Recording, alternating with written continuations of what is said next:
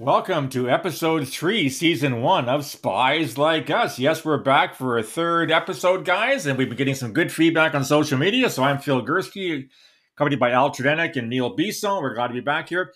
Look, you know, national security is pretty serious shit, and we've, we've dealt with some interesting issues so far, but sometimes you come across uh, a story that just, it, you make, sometimes truth is stranger than fiction, as they say. And, um, so a couple years ago, I wrote a book called When Religions Kill came out um, American publisher, and I talked about different uh, religious extremism, and I talked a little bit about Hindu extremism in India. So if you're following up what's happening in India under under Narendra Modi, he's a Hindu nationalist, and all these Hindu yahoos are pissed off about Muslims and Christians because they think India should be a Hindu country. And they've done some pretty nasty shit. But I, when it came across this story, I, I, had to share it because it's on the non-serious side, and it just goes to show that uh, shit can get pretty weird sometimes. So apparently, there's these Hindu Hindu extremists, a right wing Hindu group called Vishwa Hindu Parishad, uh, which has asked the local zoo to rename two lions who happen to share an enclosure. Now, as it turns out, these two lions uh, have different names, of course, and the one name is named after a Hindu goddess, and the other after a Muslim emperor. And this group, the VHP, uh, is not happy because it feels that in fact these lions are sharing an what they call and I, am quoting this an interfaith relationship. And, and by doing so that is blasphemous to hindu feelings. So i mean you talk about ridiculousness right? So hindu extremists in india they have they've killed muslims who they accuse of engaging what they call love jihad meaning converting a hindu women to islam um, there's called, so-called cow vigilantes because, of course, Hindus don't eat beef and they've killed people who slaughter cows. Anyhow, I just wanted to show that sometimes uh, stuff gets pretty stupid out there, and um, extremists can do some real, real dumb shit. So, the uh, my vote for the dumb shit of the week is Hindu extremists who think that lions are having an interfaith relationship, and I'm so going to leave that, it at that, guys. Would that be a hate crime, Phil? I don't know, Val. it's an just, act. It's an act against God and nature. Well, exactly. I mean, lions. If lions never interface relationships, then what's next? You well, know, doesn't it doesn't it say in the Bible that the uh, the lion will uh, lay with the calf or the lion will lay with the well, sheep? The lamb. I mean, with the oh, lamb. there you go. I mean, look at even you know we're okay with it. Are we talking about lions and lambs getting laid here? I mean, I'm not sure where you're well, going with this. You know? I, I, don't know. Maybe I've just read the wrong Bible. I guess I don't know. Anyhow, guys, uh, like I we're we're together again for episode three. So, um, what's what's the topic of the day? What's the soup of the day? All right. So, I thought it would be a good idea since uh, our listeners are curious about what's going on in national security and foreign intelligence. If we, because we all had an opportunity to uh, work at the coal face, as Phil awesome always says, uh, to work national security investigations. So, without going into SOIA territory that's going to get us all in trouble because no one Which wants we to don't share, want to do. I mean, we, we, no we one wants no one wants to share a cell with uh, Ortis. So, um, what we're going to do is we're going to go and give you a brief overview of how national security investigations work. Uh, Al had the opportunity to work in a semi-management position. Uh, Phil worked as an analyst for quite a long time, and I had the opportunity to work as an intelligence officer. So I got an opportunity, and so did Al I had an opportunity to go out and collect information from human sources. So, what we're going to do is we're just going to give you a quick overview of how some of these things come to the attention of the Canadian Security Intelligence Service and what we do when they do come to our attention. So, I go have dubbed it. this I have dubbed this Operation Shadow King just because it sounds cool. Did so you just this, make that up? Seriously, Operation Shadow King? In this scenario, a domestic law enforcement agency like CBSA provides the service with information on a returning Canadian who was found with many files on their computer relating to hate propaganda. And as we talk about hate propaganda and terrorism, uh, the second part of the show, we're going to be talking about Nathaniel Veltman, who has just been uh, charged, or sorry, has just been convicted of the terrorism charge. Exactly. So we're gonna we're gonna talk about that. But anyway, as the uh, prelude to that, so upon questioning, this Canadian citizen started uh, stated that they had just returned from visiting family and that they thought the computer might have been used by relatives who probably loaded the propaganda. So, and, where we heard that before? Was it's not right. my stuff? My, my cousin right. Frank put it on, right? exactly, just like the song says, it wasn't me. so, um, what we're going to do here is, I think we're going to basically all take our kick at the can to give a little bit of an understanding of how we would work in a team together at, at the service and what we would all kind of be responsible for and what would we be doing with the information that's come in. So, having said that, I'm going to pass it on to Al because he would be the guy at the at the front there who would be looking through the box and deciding, okay, who's going to do what with this information that just came in. So CBSA sent us in this information, Al. What do you do?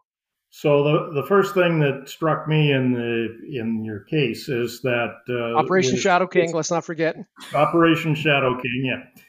Yeah, uh, is that uh, CBSA released him? is that what happened? Exactly. They so didn't have enough to keep him for anything. Scenario. Exactly right. So they just thought to themselves, okay, okay we got nothing. They released him. There was no uh, call for an interview by uh, CSIS officers with the CSIS office at Pearson or uh, or wherever this guy came in, right? Okay, so the we get the call in uh, in the regional office uh, from CBSA saying this guy came in. Hopefully, it would be the same day, and uh, so then we'd have to have the uh, the IOs, the intelligence officers, the investigators. They've got to start uh, working the street because the first thing we have to do is uh, well, there's a couple of things. One, a message is going to have to go pretty quickly to headquarters mm-hmm. uh, because the service is so centrally uh, uh, organized and uh, coordinated. Uh, the message will go to headquarters that this occurred, uh, and this is what our next plans of attack will be. We'd also need to brief up to senior management as as to what what had occurred and what we were going to do about it. So then the it would be turned over to investigators like Neil right. to uh, say, okay, now's your the ball's in your court. Uh, you start uh, doing your thing. So from my side, uh, from a management point, I'm going to be looking for uh, what authorities are required mm-hmm. to deploy the resources, and that would be in the liaison with the headquarters as well, so that we have the proper and legal authorities to do whatever records checks, whatever investigative tools we need to deploy or that would assist you in uh, determining where they are. So I'll leave it, turn it over to you on that point. Okay. So all of this would probably happen in a meeting. So myself, Al, and Phil. Phil's been brought up to speed on what's going on. I've been brought up to speed. Al's sitting there telling us, "Okay, guys, here's our call call to action. What we got to do here." So where I'm looking at it from my perspective is I'm looking at Phil and I'm saying, well, do we know anything else? Have you jumped into the databases? Have you done any other checks to see if we know this guy's ever come to our attention before? Has any of his uh, information that we was given to us by CBSA has that ever come to our attention before? Yeah, right, and a lot of this stuff is happening at the same time, simultaneously. Yep. Right. Right. So the briefing's so, off, the messages to headquarters, uh, and and the meeting you're just talking about now, where tactically we're yeah. trying to figure out uh, do we know this person and yeah. and what do we need to do right so i'll pass it over to you phil so as, sure. a, as an analyst you're gonna you're gonna kind of go through this uh, situation and you're gonna think to yourself okay what do i need to do with the information that's presented in front of me so that the io is armed with what he needs when he goes out and starts yep. knocking on doors. So, okay, two important things, right? Um, from the services perspective, there, there's two kinds of analysts. There, there's tactical analysts or operational analysts, and there's strategic analysts. So, the tactical ones uh, exactly what it sounds like. They're they're kind of the, at the coalface kind of guys. Um, they've worked with IOs in the past. They know the cases, you know, the individual cases very well, the terrain very well. Strategic are a little higher up. This is what I was. You look at the bigger scenarios, like national scenarios. The second thing, which is important to point out, is that at least at the service, uh, the analysts tend to work on things for many, many, many, many years. Whereas IOs, you guys are, are generalists, which means, you know, you'll work five years far right, you'll work two years on Sikhs, you'll work a couple years on the Russians, Chinese, whatever, and you'll move from file to file to file as your career progresses and you, and you get promoted, et cetera, et cetera.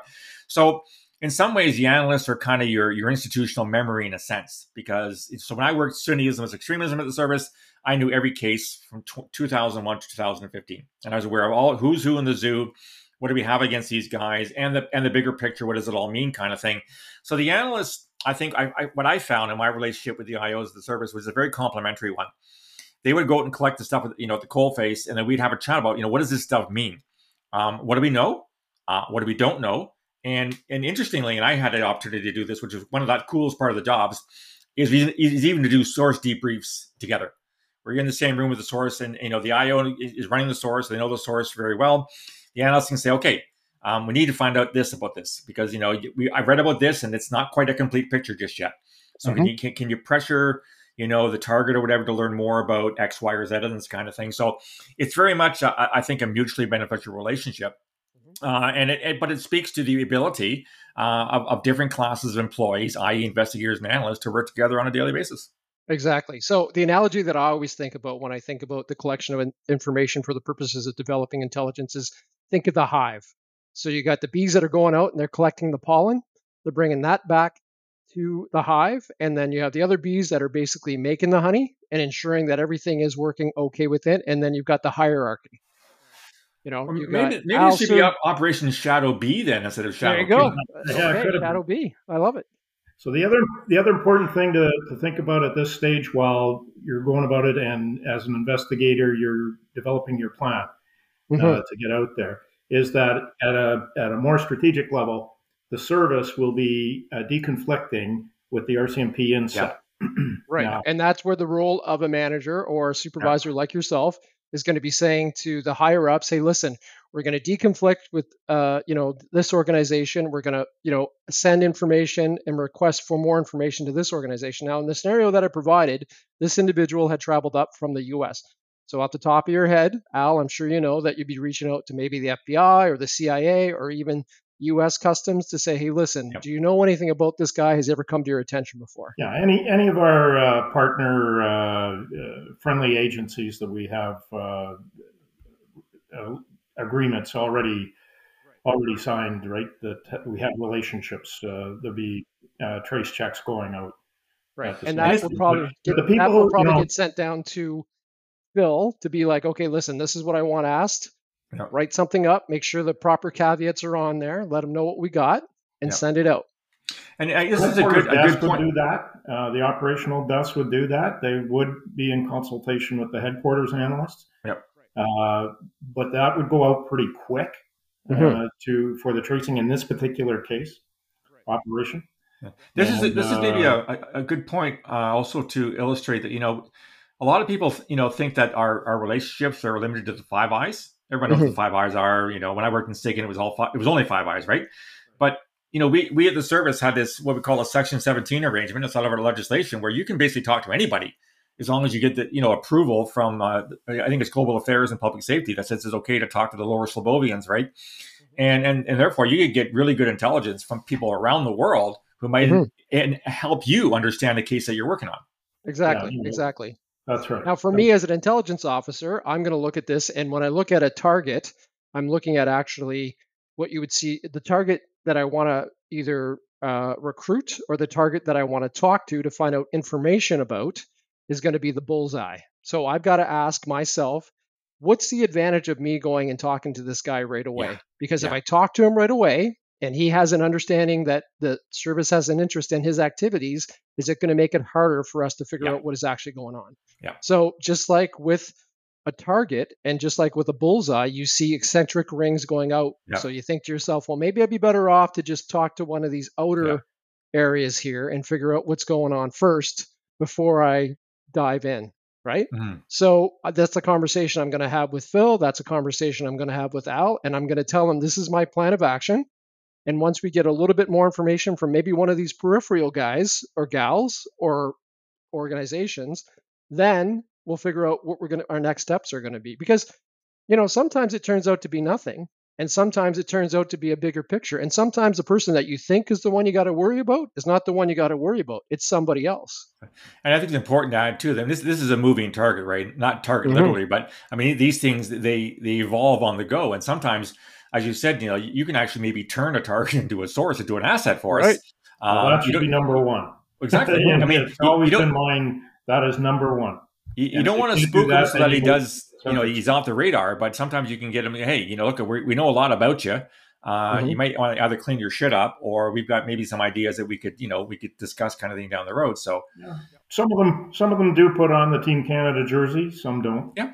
But yeah, and you know what? And, and even if they do put on, the, you know, for uh, down the road, for, yeah. uh, security intelligence investigations, foreign, right, as right. well. And and maybe you can talk a little bit to it, all about the fact that when you're doing this, you're doing it under a general understanding, a general investigation. Because at this point in time, we don't have enough on one individual to say, okay, this is a selected person that we need to target and put more powers against. We've got a general overall. So, correct. And but that so the the management will take take everything that that uh, actually the investigator will uh, will put together, and it's up to the investigator really to kind of build the the case. Hmm. And then the uh, the management side of things is to make sure that um, everyone's uh, on the same page on this yeah. investigation, right? Yeah. Right. And if it looks like that it's going to go somewhere, you've got to make sure that there's resources available. Mm-hmm. Uh, and then you have to, if those resources are going to be deployed, uh, you have to make sure that they're deployed according to competing priorities mm-hmm. in that area, because this this individual may not be a high priority yep. at the moment. And the grander uh, resource might, allocation, yeah, he might fit in, right? Yep. That's where the might change. Side yep. comes in, and then uh, you know once you say this is where I'd like to go with this with this file, uh, mm-hmm. against this individual or start with this individual, but this is where I'd like to go with it, then that's when the management will come in and support for, say, uh, additional author- investigative authorities tools that you might need, such as uh, like a, like a warrant, uh, Section 21 warrant uh, for technical intercepts or mm-hmm. Uh, physical surveillance. surveillance. Uh, and and those are, are are very costly uh, yeah. resources endeavors. Yeah, yeah. So sure. that that's why you know management has to has to do basically it's risk management of the resources available. Right, the limited resources that are available. So, okay, I see by the the clock on the wall that we're about 17 minutes into this yeah. uh, podcast. So this might be a good opportunity now that we've given our listeners a bit of an overview of what it's like. If they've got questions or they want us to go deeper into this, we can, you know, talk about that maybe in another podcast. But there's no we'll point. Think... You already recruited the guy. Well, of course, that, that's that's typically what happens. Seventeen as, minutes is all it takes. As, as, as, Phil will tell you, it's just my you know my my boyish charm, and they just melt away. Let's not go down there. But no, yeah, this exactly. is obviously this is just a this is the tip of the iceberg, and we can talk a lot mm-hmm. more in future episodes about you know what what happens when it crosses that criminal threshold or right. about to. Then you got to start getting other partners involved. So, okay, folks, that's that's going to be the end of part two. We're going to take a quick break, and we're going to come back with uh, something a little different on part part part two, but I think it's equally as interesting.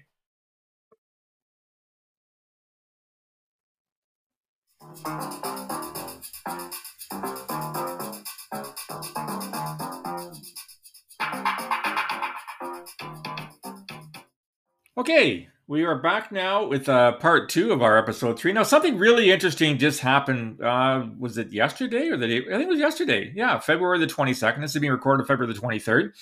Uh, a very uh, famous slash infamous case in uh, London, Ontario, my hometown. Yay, London, Ontario, where uh, this right wing wanker back in 2021, I believe it was, decided that he wanted to take out a Muslim family. He ran over a whole family of Pakistanis, killing four and wounding one originally charged um, by the by the police with a first degree murder, and then a week later, the Crown decided to lay terrorism charges. So the trial went on, and went on a long time. Of course, the defense uh, tried to say that the, the, that the client was mentally unstable. The Crown tried to prove terrorism. Anyhow, uh, when all was put, you know, when push comes to shove, the, the the jury found him guilty of murder. That's all they have to do. They don't have to say why. They just said that the facts are that he murdered his family. And then the judge just yesterday decided it was, in fact, an act of terrorism, right wing terrorism. There's been a lot of press coverage about this. So this has led to a really interesting debate, and we are going to have some uh, some differing opinions here on whether, in fact, this truly was an act of terrorism or uh, was it just murder with maybe a hate motive to it. So, as it turns out, we're so fortunate that good old Al, uh, he, he, worked the, uh, the, the far right wankers in Canada in the 1990s, and as he is famous for saying they couldn't they couldn't make a cheese sandwich on a good day. But uh, Al, you, you feel quite strongly that the judge is right in calling this an act of terrorism. Yeah, well, my view is uh, uh, terrorism always has an element of hate in it, and it doesn't matter whether it's the right wing, left wing, uh, religiously motivated, or you know, even anarchists for that matter. They hate the they hate the uh, the state, right? Uh, there's an element in in there. So um, one of the things that you, I think you have to think about is um, what sort of regime do we have in Canada uh, for the criminal prosecution of hate?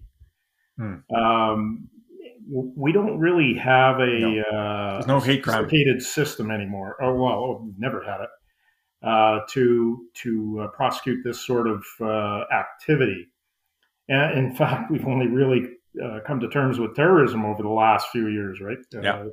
yeah. Under the criminal code, so I always see an element of hate in there. Um, and as uh, somebody pointed out, uh, this was a lone wolf. Well, I'll say that uh, terrorism can be uh, attributed to lone lone wolf attacks. Yeah. It doesn't uh, just because it's uh, not an organized group. It doesn't doesn't mean that it's not terrorism. Yeah. Right, and we've seen that in a lot of other countries too, right? Where we, guys have walked into yeah. mosques with firearms, and I mean, this was an act of hatred, an act of terrorism that was perpetrated with a a, a pickup truck. But I mean, you know, the result is still the same. So there's yeah. one in Norway, right? With, right. Uh, there's one in yeah. Norway. There's one in New Zealand. I mean, yeah. the unfortunate thing is you can probably pick a lot of countries and and have acts like this being perpetrated on that uh, on their soil. Uh, speaking of Norway, just I don't know if you guys read, but uh, the, the, the guy behind Anders Breivik, um, he he actually uh, tried to get his conditions eased. He's been in solitary since 2011 because mm-hmm. he killed 77 people and he said that you know his life was poor behind prison. Anyway, his uh, his appeal to have, to have, a lighter sentence was rejected by the Norwegian court. And I basically tweeted, I said, "Well, you know, sucks to be him because you know maybe you shouldn't kill seventy-seven people if you don't want shitty conditions in jail, kind of thing, right?" Yeah, and most of them young people. Exactly. But you know, it's interesting, you, Al. You mentioned the, the, the, talk about hate, and there was a case in Toronto a couple years ago where a guy walked into a, a Canadian Armed Forces recruiting in Mississauga, or sorry, in Scarborough, or sorry. Um, anyway, so, yeah, I think it was north of Toronto, and he uh, tried to knife a couple couple soldiers. Luckily, he didn't kill them. The judge in that case ruled he could not be a terrorist, despite the fact he was an ISIS wannabe, because he, a one person cannot constitute a terrorist group. Now, he was actually acquitted for mental health reasons in that case. Mm-hmm. He was not found guilty. I believe you're right. Yeah. We have a real hard time in this country, I think, um, with you know the mental health angle, which the defense in, in the London case tried to use, and and and the whole hate versus terrorism. I mean, the thing that worries me um, and I, I, agree with you. You know, hate crimes and how to prosecute them is a real problem here in Canada. What worries me is that I think far too many things are being called terrorism. You get you get real stupid things being called terrorism. So you know, Putin will call any any dissident uh, or opponent a terrorist, and, and you're seeing in the news now they're arresting and jailing all these people with long sentences because they're they're they're opposing you know Russian war in Ukraine, and and Putin says you're a terrorist, and therefore we're going to put you in jail, kind of thing. That that's the thing I don't want to have happen. Is the term essentially becomes meaningless. Well, that's the problem too. Is there's that there's that visceral reaction to the word terrorism, right? I mean, a lot of other countries are doing that too. Anytime there's an opponent to the current government who just sees differently than they see it, they're automatically labeled as a terrorist because it's a lot easier for that yep. country's government to come down hard on them. Yep. And you know what? I, one of the things that I think we need to talk about in this podcast too, especially in relationship to this, is that what we're seeing here is that different aspects of Canadian mosaic are looking at this and saying, well, listen, if a Muslim guy walks in somewhere and he tries to kill someone, everyone's calling it terrorism. But if a white guy in a pickup truck runs over a family, no one wants to call it terrorism. Yeah. And to a certain extent, there is a there is a viable argument there, right? Absolutely. And this is this is where we have to kind of come to the realization that traditionally, you know, from 2001, a little bit on, we've seen everything. When we think terrorism, unfortunately, a lot of times we'll think, oh, it's an act of someone who is religiously motivated. Yeah. And typically, at that time, it was a jihadi, right? Yeah. So now, it, the the thing that's good to see about this is that okay, well, listen, this is not just limited to that sector.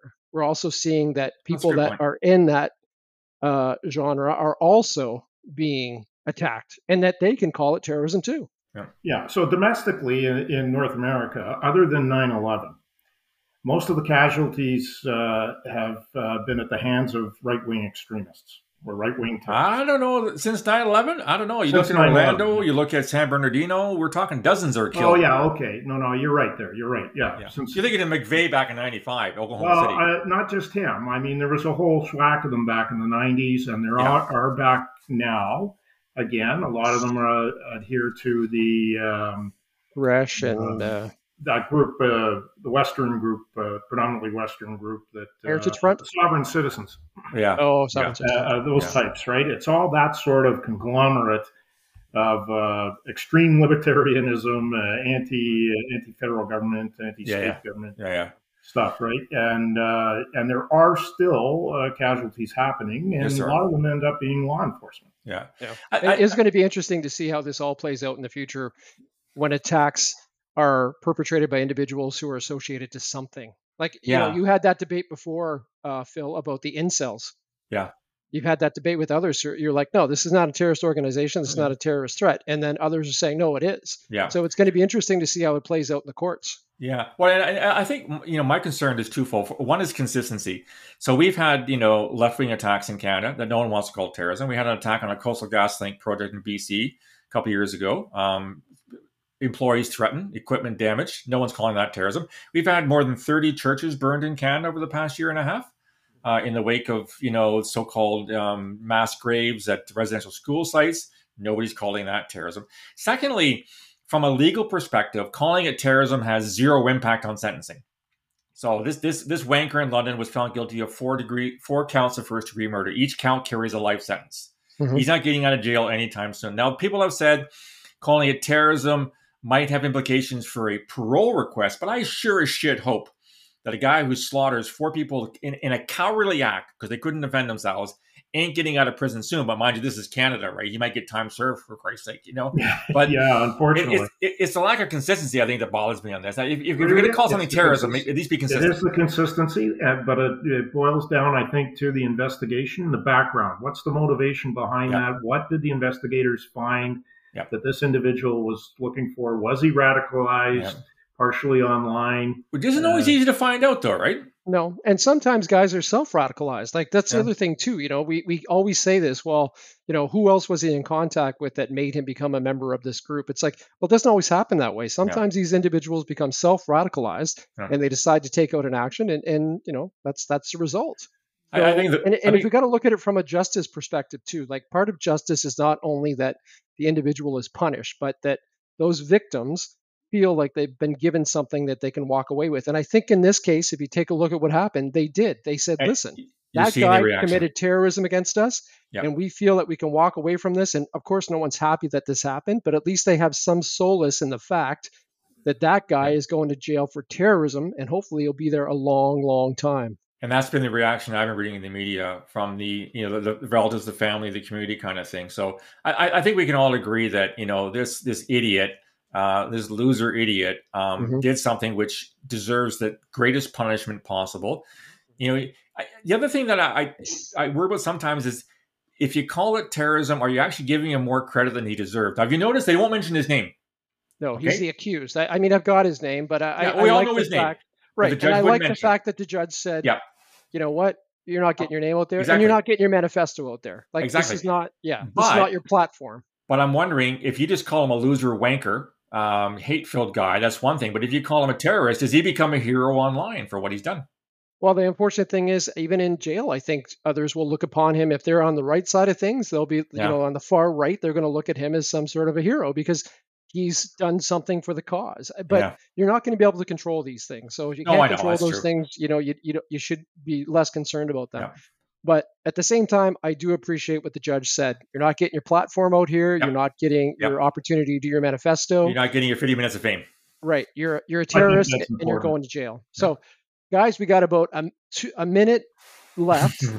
So I'm wondering, do we want to hit a couple questions? Because Yeah, we did so actually had have some someone feedback, listen to our right? Yeah. podcast. Yeah. Go, go ahead, sir. Your- The floor is yours, Mr. Bisson. All right. So David from LinkedIn provided us with a couple of questions because he had listened to our podcast on foreign interference. And one of the questions that he hit us, and I'm going to throw this one over to you, Al, is who do you think leaked the report that caused all of this concern over foreign interference? I think it was Al. I think Al leaked it. No, it wasn't me. Uh, I can understand the frustration on some people, but uh, as to why that happened, but I think it uh, it was a, a negative uh, response. But uh, yeah, I'm not so sure that it was just one individual. I'm not so sure that it was uh, just somebody in the service. Mm-hmm. I think there are other uh, departments uh, that uh, bear some scrutiny. Had access to the intelligence. Had access to some of the some of the material that came out. Uh, wasn't all just CSIS, I don't think. Yeah. So I don't know where the internal investigation is going or has been, yeah. Uh, as I'm sure it's still ongoing. But um, yeah, as to who who did it, that's uh, that's the million dollar question, right? Yeah. Now I understand the frustration. Right. Yeah. That's exactly uh, what I was going to say. I think this is what it came down to: is that there was an individual or a group of individuals who had been working on something, and we all know we've been there. Everything that we work on within that within the organization, we look at as it's it's high level. It's it's all this, high this level. This has been going. Yeah, the frustration has been building since Project right. Sidewinder. Yes. Right. And when you work on something that's when you work on something for a long period of time that's high level and you feel like it's constantly being ignored, I'm not saying what they did was right. I don't agree with None of us did. are, yeah. But at the same time, I think that was the mindset. How am I going to get this message out there? Yeah. And they took it upon themselves, or the group took it upon themselves to reach out to someone in the media and say, "Hey, here, take a look at these." Yeah. So I, I, a couple things. I, I, agree with Al. I mean, the, the, assumption was it's a service employee, and I always saw from day one not necessarily. It could be a client. It could be a client that, that you know, was receiving CSIS intelligence because you know we have a huge client list that are clear to the appropriate level. They get intel who is equally as frustrated. Um, interestingly, too, right? Uh, the, the, the choice of giving it to a journalist because let's face it, guys, journalists are kind of like intelligence officers, right? They they recruit sources, they gather information, they process it, they analyze it, and they write something on it. So yep. I mean, for Except Bob instead of providing it to the government that like intelligence officers yeah. do and CSIS does, they, they provide it to the media or to, you know, the, the public. Was well, a great and, coup for Stephen Chase and, uh, and, and Bob Fife, who've been reporting and asking for a long time. That's what democracy's built on. Yeah, transparency. This, so this that is... quickly that leads us into the second question, kind of quickly here. Why was this intelligence ignored for so long? Oh, Go ahead. How much time do, do we have? oh, you know, okay, that's a loaded okay. question. Real, okay, mm. real simple. And I think we've talked about this maybe in the first episode. Uh, we have a piss poor intelligence culture in Canada. What I mean by that is we have politicians and officials that don't understand intelligence, don't believe in it, don't think it's valuable, don't take the time to read it. We even had a public safety minister who admitted publicly he didn't even bother reading his inbox now, we all know these are very busy people. They get a gazillion emails a day. But if you're not reading high level intelligence on a direct threat to our democracy, we're talking about the undermining of our democracy, for Christ's sake, our elections, mm-hmm. that points to me that we got a problem with the, yeah, uh, and, the uh, government uh, in general understanding foreign, the use of uh, intelligence. Foreign interference inquiry that's uh, ongoing. It's already running into trouble now with yep. Groups pulling out. Uyghurs pulling out, The Hong Kong been organized. And uh, yeah. you know, I it, it all boils down to elite capture by uh, by a foreign government. I'll yeah. tell you, uh, we've been awful naive for a long time. Which I think Canadians, it's not just government. Canadians are naive, but and let's face it, if if you're a politician, you know national security is not a vote getter. No one gives a rat's ass exactly. about national security when they mark their ballot. Not yet. Not yet. Not yet. Uh, this, this podcast happens. is going to change everything. Absolutely. Wait until episode four. That's right. That's right. we're going to have all the, by, by, episode four, we're going to have all the answers. But uh, you, just quickly, are, the other thing the other you thing I want to eternal optimist, Neil. Exactly, I am. I, someone's got to be because we've already someone else has already, already, made a comment about we're just you know cantankerous, cantankerous, three cantankerous guys. I know exactly. So I'm the only I'm the only shining light. Oh it's God, like I said, rude. it's like I said before. You're going to get the raw opinion and comment from us. Yeah, that's true. That's line. true. The one thing I wanted to add, though, was that I think one of the reasons why this information has been ignored for so long is because there's always competing um, interests. Interests within the in the parties. And when a government says to itself listen you know this other country is the second strongest economic country in the world and we got to make nice with them or we're not going to make money over the next so many years or you know we got to look good on the stage whatever. That's that's what becomes a priority over hey listen they're taking us to the cleaners and they're stealing our uh, intellectual property.